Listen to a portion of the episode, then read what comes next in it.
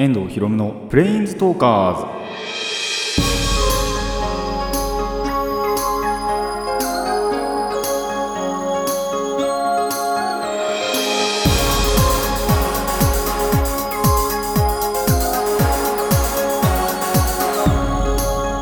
ラジオの前の皆さんこんにちは。遠藤ひろむのプレインズトーカーズパーソナリティの遠藤ひろむです。この番組はアニメゲーム声優が大好きなこの僕遠藤ひろむがマジック・ザ・ギャザリングのプレインズ・ウォーカーがいろいろな次元を旅するがごとくいろいろなジャンルの話をする番組です。いやもうね台風を過ぎ去りましたけど。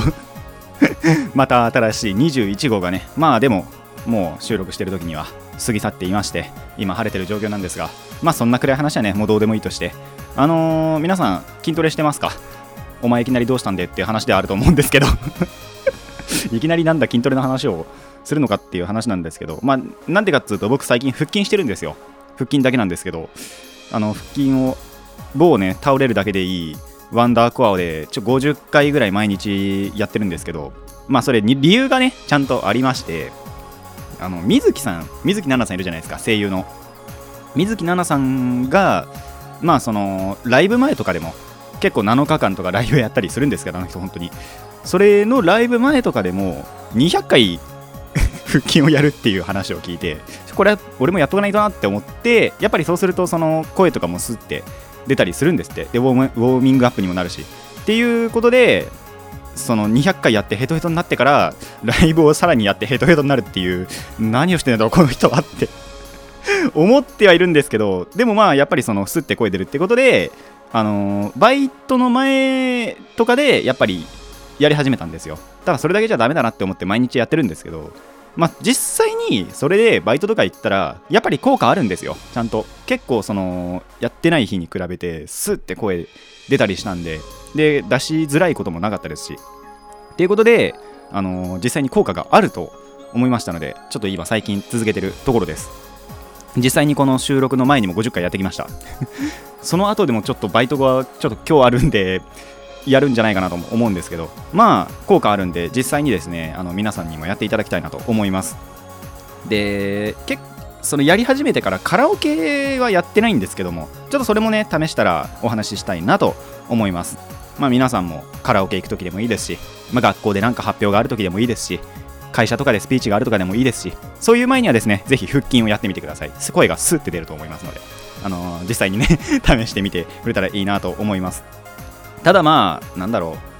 う。ワンダーコアやると割と本当にそのやりやすかったんですよ。家にちょっとたまたまあって。でやってみたら使いやすかったんで。あるそれがあるって方は実際にそれ使ってみるといいと思うんですけど。やっぱ普通に腹筋やるとやりづらいじゃないですか。足とか浮いちゃって。なんでそういうちょっと道具に頼った方が効果はあるのかなと。まあ効率がいいのかなと。思いますのでぜひその辺も試してみてください。腹筋もやって台風もねあの腹筋で乗り切りましょう。バカだなって思いますが。というわけで始めていきましょう。遠藤ひろむのプレインズトーカーズ。今回もレッツプレインズトーク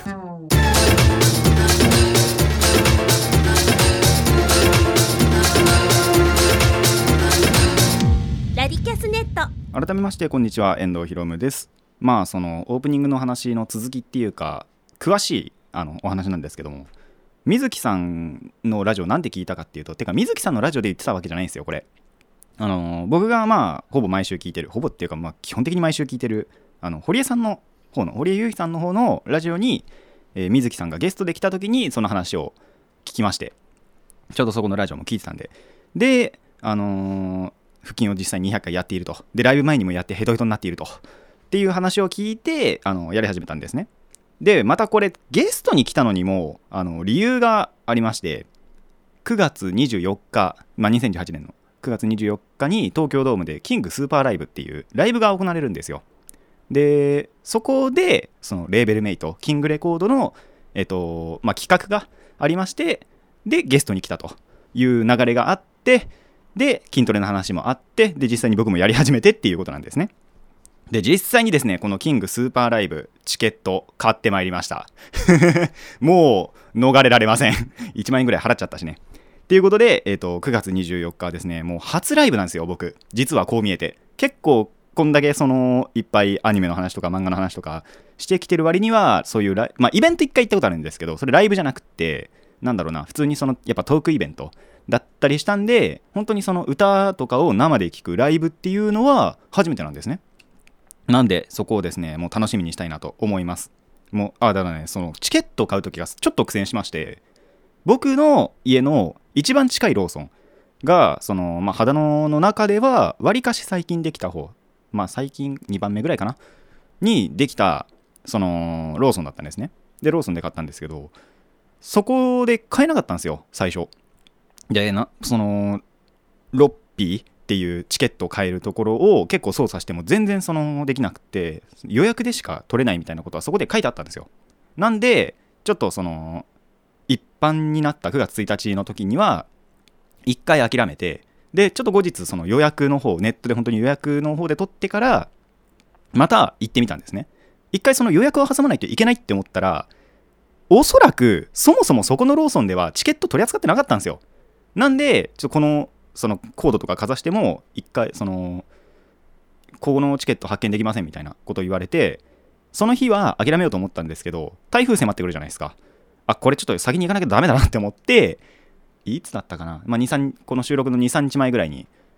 えーと、違うとこのローソンにもうちょっとそのフル株の結構前からあったローソンとかに行ってみたらそっちで取れたんですよ。なんでやっぱそういうことだったのかなって思ったんですけどただここで取れたってことはこれ多分そこだったら予約しなくてもいけたんじゃないかなって 思ったりもしてなんでちょっとそういうところでは苦戦しました。ただまあそのそれからはちゃんとそこではチケットちゃんと取れてでお金も払ってチケットももらえたんであのー、もうこれからね楽しみにしたいと思います。9月24日ですね。えーと、東京ドームでそのキングスーパーライブありますのであの楽しんでいきたいなと思います。で本当にねそこでまた台風新しく発生しないといいなと。それだけは本当に切に今願っています。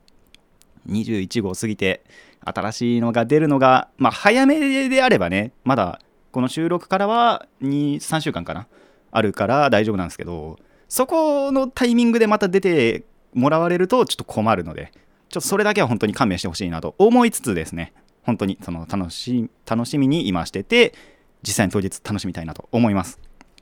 というわけでコーナーの方もやっていきましょう。最初のコーナーはこちらです。クリンクル。さあ、お久しぶりにですね、掃除をしてきました。まあ、掃除というよりはですね、整理かな？整理整頓を、えーと、しました。で、それも主に本の整理なんですよ。ちょっと最近やっぱりその漫画とか買うことが多くって漫画とか雑誌とかかな、まあ、雑誌っていうよりは同人誌かな。っていうのが結構多かったんでちょ一回整理しようかなって思って100均でその漫画の収納とかその本棚じゃないんですよね。なんかバック型のバック形式のっていうのかな。でその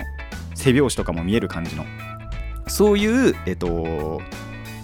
漫画収納と。あともう一つ雑誌の収納も買ったんですよ。でこれがですねなんだろうな。まあ、同人誌。そういうコミックマーケットとか。あとまあレインボーフレーバー。プリキュアの同人即売会のとかでその買える同人誌の方を入れるために買ってきたんですよ。でまあそしたらですねまずその漫画の収納の方なんですけど大きめの方を買ってきたんですね。ただ大きめの方を買ってなお入らない漫画がいくつかあったんですよ。あの本当に大きさ的に、まあ、いくつかっつってもそのプリキュアの本だけなんですけどあ皆さん知ってます？あのプリキュアの本ってちょっとその大きめなんですよ縦が。なんで入らないっていう。本当に。ちょっと大きめの漫画のサイズでも入らないんで。それはちょっとまあ他のなんだろうもう箱。本当に箱に入れてでもう入るやつだけ、えーと、まとめました。何個？10まあ、45冊ぐらい入るやつで例えばそれ掛け狂いとかまああのもともと整理してある分ってやっぱりあったんですけどもともと持ってた漫画なんかは。整理してあったんですけどやっぱりその新しく買った漫画なんかが結構箱の方に入ってたりしたんでちょっとそれまずいなって思ってちゃんとその本の収納やつ買って入れてで漫画は本当にそんなもんでよかったんですけど同人誌の方を雑誌収納にしまったらだいぶスペース空いてしまったんですね。でかかったんですよ。同人誌よりも。その雑誌の方がちょっと大きくってでまあただちょっと買ってしまったし雑誌も一応他の雑誌があるんでそれ入れればよかったんですけどまあそれをしまいたいがために買ったんでちょっとさすがにまあちょっとスペース余ってもいいかって思って同人誌を3個分かな収納ケース3個分だいぶおあの多いんですけどにしまいました。なんとかそのやっぱり全部ではないんですけどまあどの同人誌は全部入ったかな。入れてで漫画入りきらないのはちょっと他の箱に入れたり。でその余った箱にちょっとベッドの上もやっぱり散らかってるんでその小物なんかをちょっと入れたりして。っていう感じであのスペースの確保なんかが結構できたんででベッドの上もパッと見は綺麗な感じになったんでそういう部分では全然良かったかなと思います。皆さんもですねあのー時間がありましたら自分の部屋の整理ぐらいは しといた方がいいんじゃないかなと思います。ちなみにの話それをしてなお机の上はだいぶ汚いです。以上クリンクルでした。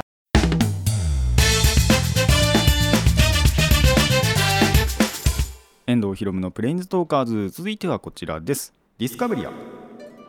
さあ最近何か発見したりあの気づいたりしたっていうコーナーなんですけど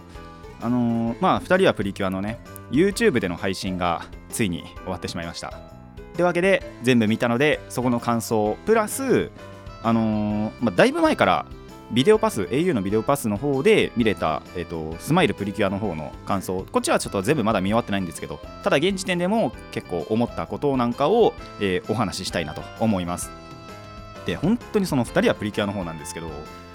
いやーすごいなって思いました。まず具体的にどこがすごいかっていうと、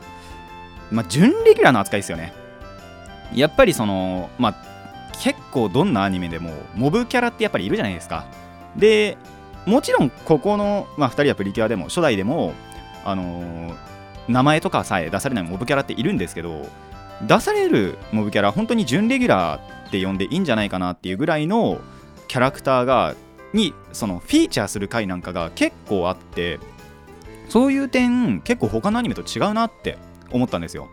もちろんその主人公のね2人、まあ、渚とほのかがいて利用性のミップルメップルがいて敵役は絶対出てきてっていうのがあるじゃないですか。っていうのに加えてさらにそのクラスメートとかもちゃんと出してくるのが結構すごいなって思ってそもそもその他のアニメでもやっぱりその他のアニメ普通のアニメとかだと、まあ、全部見てるわけじゃないんで一概には言わないんですけどあのーまあやっぱり主役級のキャラたちがいてそれ以外のキャラってあんまり出ないじゃないですか。あの狭い世界だったらごめんなさいなんですけど 本当にこれ。でただやっぱりその初代2人はプリキュア見てるとそういう部分が結構そのてかちゃんとモブモブって本当にほどじゃないんですけど準レギュラーなキャラが出てきてでそれを結構大切に扱ってるなっていう感じがしたのでそういう部分が結構すごいなと思いました。本当に2003年のクオリティじゃないなと思って。でまだまだやっぱりすごいとこってあってまあ敵の扱いですよね。結構この頃からやっぱりそのプリキュアでの敵の扱いってこうだったのかなって思ったのがだいぶすごい個性的なそのキャラクターそもそもその性格とかをしててであのー本当に悪いやつなのかなみたいな。確かにその目的とかそういうのがあって悪いことしてるってのは分かるんですけどそれ以上にすごいなんか人間味あるんですよね。っていうところがあってあのーあこれいいなと思いました。やっぱ普通のこれまた言っちゃいけないですけどアニメとかで敵っていうと本当にそのどうしようもないやつなんかもいたりするじゃないですか。特撮でも何でも。っていうんじゃないんですよね本当に。なんかなんだろう救いようがあるっていうわけでもないんですけど好感が持てるというかそういうキャラクターがこの2人はプリキュアの時代からあの続いてるんだなと思いました。でこれは本当にその2人はプリキュアに限らずおそらくどの作品でもまだ見てるの本当に2つ3つしかないんであの一概には言えないんですけどただそういうキャラやっぱり必ず一作品にいるのでそういう部分ではあのこの時からもう始まっていたんだなと思います。でまだまだあって例えば変身シーン例えばじゃねえな。まあ変身シーンなんかもやっぱりそのプリキュアの醍醐味じゃないですか。もう仮面ライダーみたいなもんですよ。変身シーンがちゃんとなきゃいけないなっていう感じではあるんですけどその変身シーンがおそらくどのシリーズよりも凝ってるんじゃないかなって思うのが初代なんですよ。で具体的にどこかっていうとその実際には変身をする前の段階っていうのかな。そこの服装があのちゃんとその時の服なんです。結構その後々のシリーズ見てるとこれは本当に初代しかないなって思ったのが例えばまあそのその日に例えばプリキュアたちがどっかに行っててそこの衣装を着てますとかってあるじゃないですか。でただ変身する時には結構私服に戻ったりするんですよ。私服とかまあ制服とか。結構中学生なこと多いんで中学生か言っても高校生なんでその制服から変身するっていうのが多いんですけど今のその2人今のじゃねえや。2人はプリキュア見てると本当にその時の服になったりするんですよ。例えばその学校で演劇がありました。そしたらその演劇の時の衣装ロミオとジュリエットをやってたんですけどそのロミオとジュリエットの衣装を着たまま変身してで変身解除されるとちゃんとその衣装に戻っている。とかあとキュアブラック三角渚の方が、えっと、ラクロス部なんですね。なんでそのラクロスのユニフォームを着て変身するっていうこともあるんですよ。で一方そのキュアホワイト、えーと、ほのかの方はただの制服であの応援に来てたりっていうことが多いんでラクロスのユニフォームプラス制服みたいなでもちゃんとその変身が解除されるとラクロスのユニフォームに戻ってるっていうことが多いんでそういうその変身の前後なんかの服装のこだわりっていうのかな。それがちゃんとあるのがこれはさすがに他のシリーズないんじゃないかなって思いました。実際その後今やってる方の2018年やってる方の、えっと、ハグッとプリキュア見てみると何だったんだっけな浴衣かなんかだったのかな確か。を着てる回があったんです。ただその後そのアイキャッチとか挟んで CM とか挟んであの場面変わると私服に戻ったんですよ。っていうところがやっぱりその2人アプリが違うなって思いました。本当に2003年のクオリティなのかなこれ。って思いますね本当に。でもう一つまあもう2つあるのか。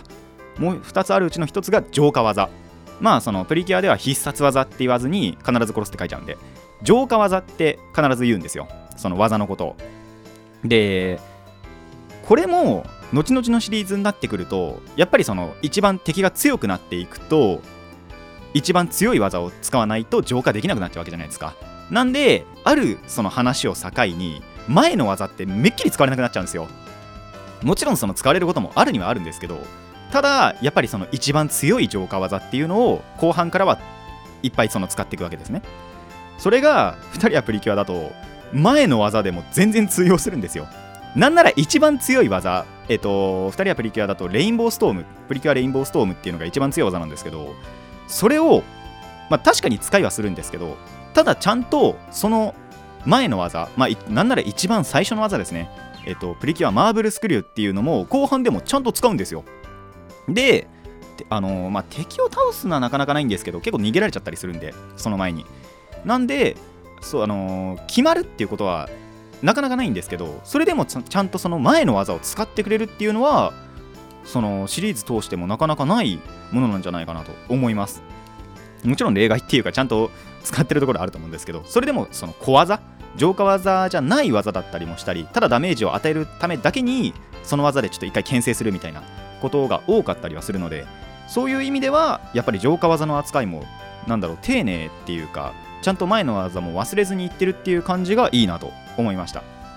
で最後に次回予告なんですよ。あのー、プリキュアの次回予告すごい面白くって。でその次回予告の仕方なんかもなかなかその初代だけなんじゃないかなって。まあマックスハートも多分そうなのかな。マックスハートってその初代2人はプリキュアの本当に続きのお話なんで多分次回予告のそのニュアンスっていうかそういうの変わらないと思うんですけど本当にその2人はプリキュアの時の次回予告が面白くってあの渚がボケてはほのかが突っ込みほのかがボケては渚はスルーはしないんですけどでもそれにちょっと感動したりみたいな。たまにそのほのかってしっかりしてるキャラなんでそっちがボケると面白いっていうのがあったりします。あとツッコミも結構面白く突っ込んだりすることがあったりするんで。まあそういう部分もありあの2人はプリキュア本当に2003年とは思えないクオリティの素晴らしい作品だなと思いました。見てて。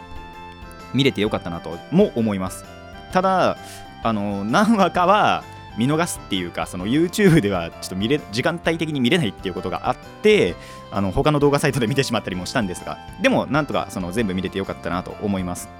その後なマックスハートの配信始まるかと思ったら始まってないんですよね。本当に初代だけだったみたいなっていうこともありつつまあマックスハートはまた違う媒体で見れたらいいなと思います。さあ2人はプリキュアだけです。あの2人はプリキュアだけです。ごいお話ししてしまったんですがまだまだスマイルの話も ありまして。でスマイルプリキュアはですねなんだろう。やっぱ万人受けじゃないんですよね。本当に大きいお友達狙って作ったっていう感じがありましてデザインなんかも本当にすごい、まあ、幼稚じゃないんですけど何て言えばいいのかな。本当に低年齢向けっていうかっていう感じはします。あのいい意味で。本当にその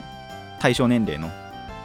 それぐらいの女の子に受ける可愛い感じのあのキャラデザなんじゃないかなと思います。でそれに見合って結構やっぱ雰囲気っていうか1話1話の雰囲気も本当に明るい感じがするんですよ。でその明るい話ばっか続くと思ったらたまにすごいどう猛い話をしてくることあるんですね。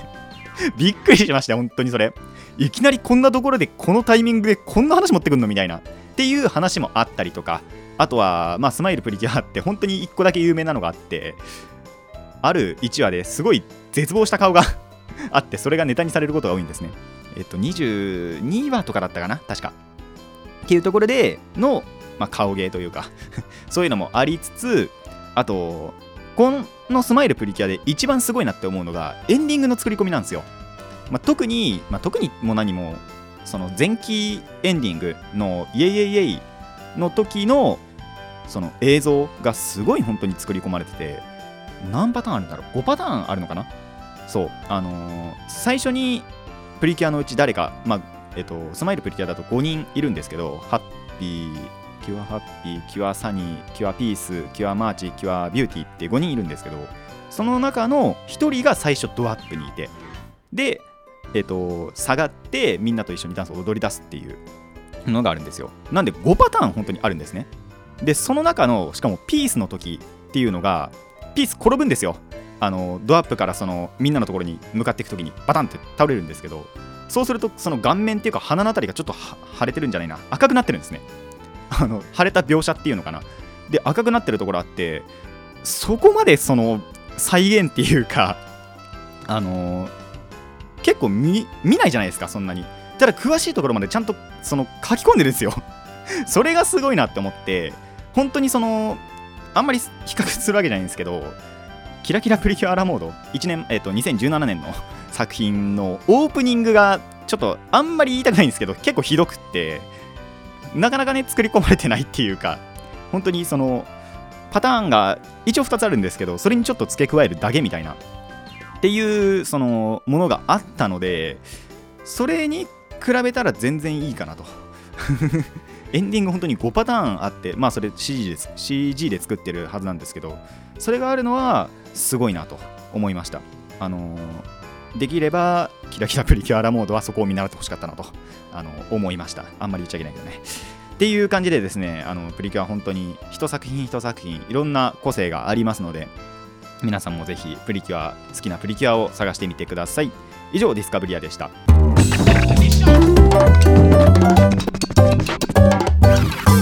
遠藤ひろむのプレインズトーカーズ。続いてはこちらです。ゲーマーズドさあまあほぼほぼ毎回のような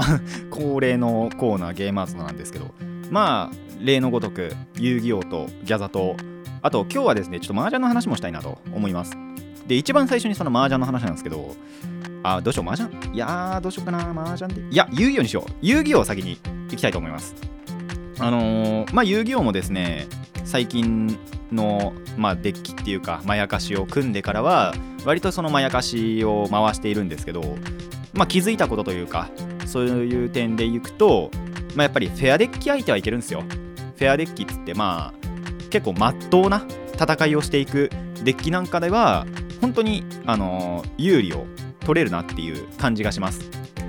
なんあのまあ、一つ理由としてはまず対応力がすごい多いんですよ。モンスターも破壊できるしマトラマジックトラップそのバックとかも破壊できるしで戦闘破壊されないってやつもいれば攻撃力下げるやつもいるしあと効果を受けないなんていうやつもいるのでそういう点では結構その似たようなっていうか普通のビートダウンまあなんだろう普通にそのお互い殴り合ってで最終的にどっちがライフをゼロにするかみたいな勝負では結構勝てるんですよ。ただやっぱりそのアンフェアその妨害とかをすごいいっぱいしてくる相手なんかは最初を止められるとすごいきつくってでまあちょっと本当にカードの名前だけ言っちゃうんですけど例えば、えっと、翼のまやかしハジュンっていうのが大体その起点になるんですね。大体スタートになるんですよそいつが。でそいつがそのデッキから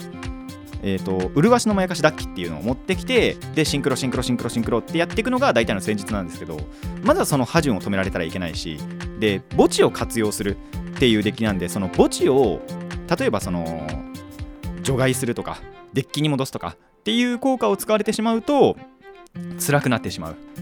総じてやっぱりそのフェアデッキ相手はいけてアンフェアは無理っていうデッキだなとあの使ってて感じました。でもう一つがそのシンクロ体、まあ、シンクロモンスターというのを使うデッキなんですけどそのシンクロモンスターが例えば手札に戻すっていう効果まあそのカードゲーム業界ではバウンスっていうんですけどそのバウンスをされたりとかあと除外。えっと遊戯王だとまあ除外って言ってまあ墓地にも行かない。っていうことがあるんですけどそういうのをされるとやっぱり弱くなっちゃうんですね。で本当に戦ってて辛かったのが、まあ、テラナイトというデッキにトライベールっていうモンスターがいるんですよ。でそれがえっと出てくるとまず1回その場が全部手札に戻っちゃうんですね。でえっとさらに手札をボコンと1個落とされてしまうと。っていうやつがいるんですけどもそいつを出された時にちょっと判断を誤ってしまって今思うとその違うモンスターを出しておけばよかったのがその麗しのまやかし陽子という方の モンスターを出してしまったがためにちょっと敗北してしまったデュエルもありましてちょっとその辺はやっぱり判断てか判断のところでは使い手の技量次第なのかなと。あと相手のデッキをどれほど知ってるかっていうのによってはやっぱりその何を出したらいいかっていうのが分かると思いますのでちょっとまだまだその扱いきれていないなというところが分かりました。ただやっぱりその何どんなのに弱くてどんなのに強いかっていうのは分かってきたのであとはそこに僕の腕を磨いてでどんなデッキにはどういう戦術がいいのかなっていうのを頭に入れておけばでも輝けるデッキなんじゃないかなと。あとはそういう妨害に対してもどういう妨害があるからちょっと何かをおとりにしようとかっていうところをまあ、見極められればもっともっと強くなるんじゃないかなと思いますのでちょっとこれからもまだまだ回していきたいなと思います。本当にそのイラストとかあと効果とかモチーフっていうかそういうのが好きであのー、組んだデッキなのでちょっと愛着を持ってねいきたいと思います。でまあ次が麻雀の話なんですけど最近結構麻雀すること多いんですよ。週に1回本当に麻雀してるような感じがあってそれもまあまずその会社で働いてるやつっていうのが大体金曜日に休みなんですね。で金曜日ってなるとやっぱりその大学生なんかは授業がない日であれば来れるじゃないですか。でなんなら今夏休みですし。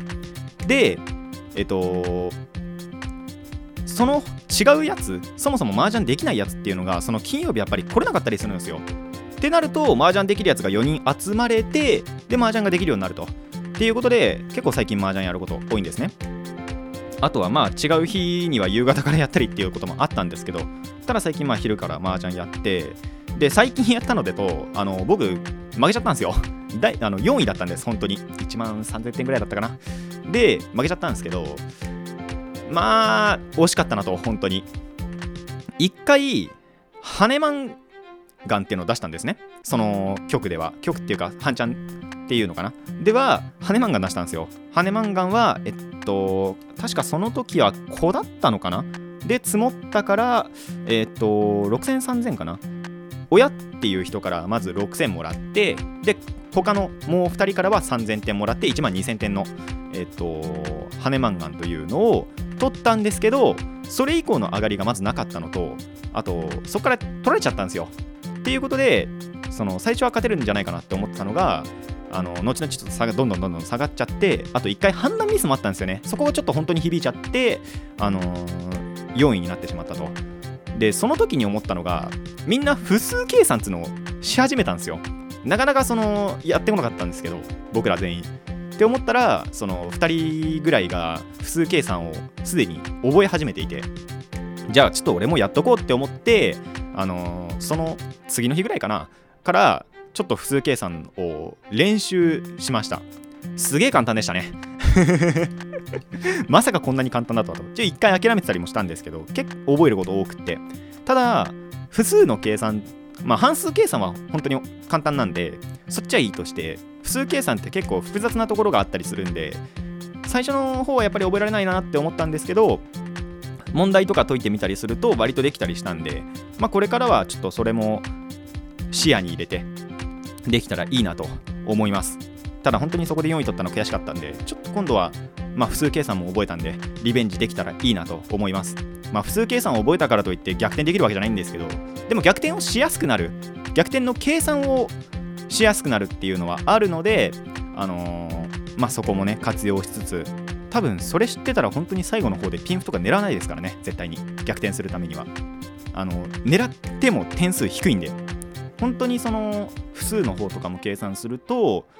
それこそ、えっと、八百中杯って言われるまず1と9その数字では1から9が、えっと、4枚ずつあってであと自敗、えっと、東西南北まあ麻雀だとトンナンシャーペって言いますけどトンナンシャーペあと白い白でなんだろう発生の発発生するの発の字使って発で中を使ってチュンっていう、まあ、トンナンシャーペ白発チュンという、えっと、自敗があるんですけどそれのやっぱりポンしたりとか。で手も19自敗で、えっと、交通3枚同じのを集める111とか999とか。っていうので手を組んだ方が歩数は上がるのでちょっとそういうので次に生かしてみたいなと思います。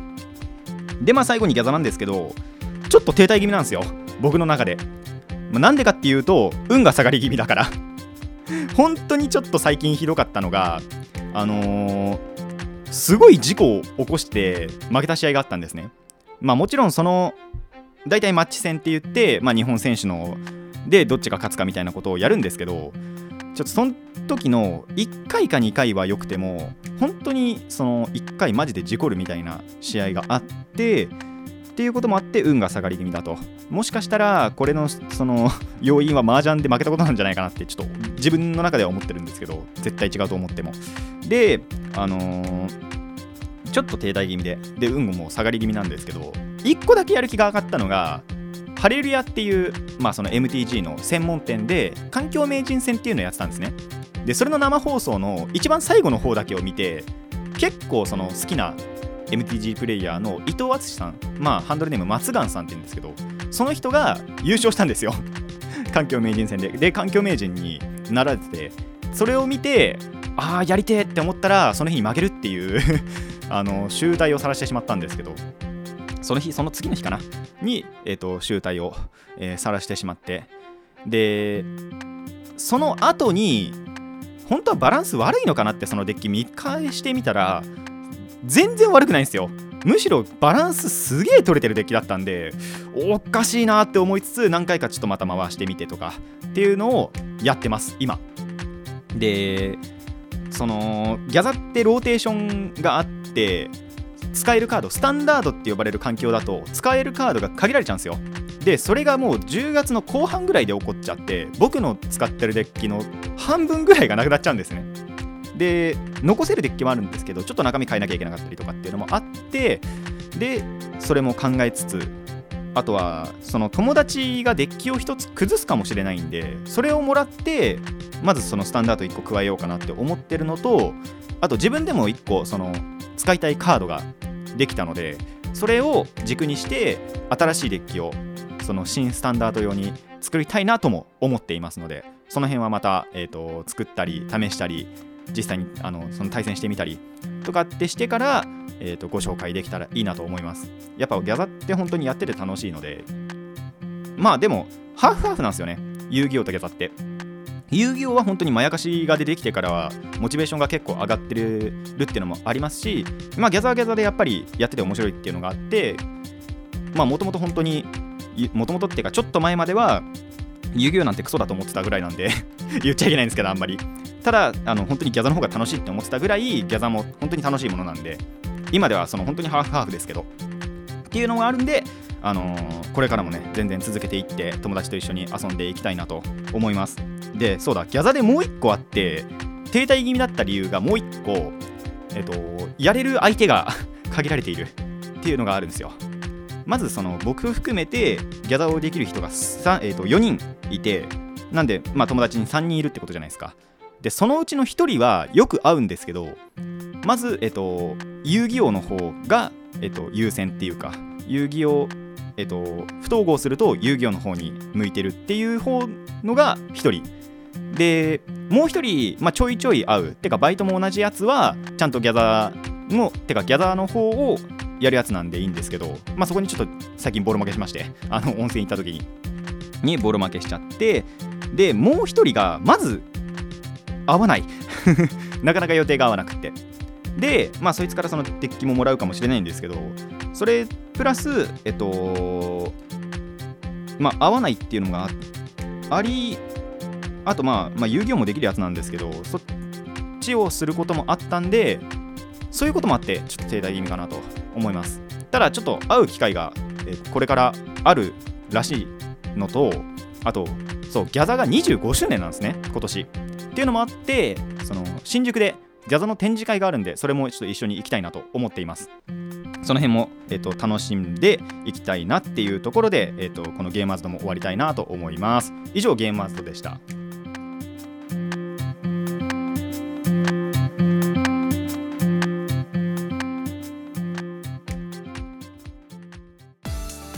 遠藤ひろむのプレインズトーカーズそろそろお別れの時間になってまいりました。あの前回の分ね63回目の時は本当にそのしょうがないなって思ったんですけどまさか今回も30分超えると思わなかったんですよ。今見たら35分超えてると思ってもう36分いってるけど。いやーびっくりしましたね。あの話したいことちょっと1個だけあって前回のそれこそその岩手の話したじゃないですか。で甥っ子が3人いるっつったんですけど正確にはいとこです。言われて気づきました。全然気づかなかったです。もうその関係がいとこなんだなって思ってたあいとこじゃねえや。甥でいいのかなって思ってたら甥って要は僕の弟とか妹の子供なんですよね。まあお兄ちゃんでもいいんですけど僕お兄ちゃんいないんで本当に弟妹しかいないんで。で弟妹今子供作ってたら犯罪なんで。あのー、間違えましたね。僕のまずそのお母さんの兄弟えっとおじおばの子供だといとこに当たるのでえっとそれだけ置き換えてちょっともう一回聞いてもらいたいなと 思いますあのおいっ子って言ってるところを全部いとこに変えてあのもう一回ぜひ聞いてみてください おいおいっ子ではないですえっといとこですで、はとこもいないんですよね。えっと、男だけなんで、男の子だけなんで、えっと、いとこ、本当にいとこだけなんですけど、ちょっとそこだけ置き換えていただきたいなと思います。で、まあちょっと今回のどうしよう振り返りしようかな。もう40分、40分いきそうなんだけど、まあそうですね、やっぱ一番は本当に金スパは楽しみにしたいのと、で、そう、えっと、ゲーマーズの時にさらっと言ったんですけど、9月11日からそれこそ25とかまでだったかな、24かな、まで、えっと、ギャザの展示会が新宿にあるので、新宿で、えっと、やってるので、それも本当に予定合わせて、できれば、えっと、まあ、ちょっと合わない、予定があんまり合わないやつとは予定合わせて、そのギャザが大好きな方の3人は最低行きたいなと思っています。まあ、それも言ったら、あの、ちょっと後になっちゃいますけど、でも感想とかもいけたらいいなと思います。グッズも買えるかな？グッズ買いてんだよな、やっぱりな。っていうところで、えーと、今回はちょっとさらっとエンディングも終わりにしていきたいなと思います。えー、遠藤ひろむのプレインズトーカーズ。ここまでのお相手は遠藤ひろむでした。また次回もレッツプレインズトーク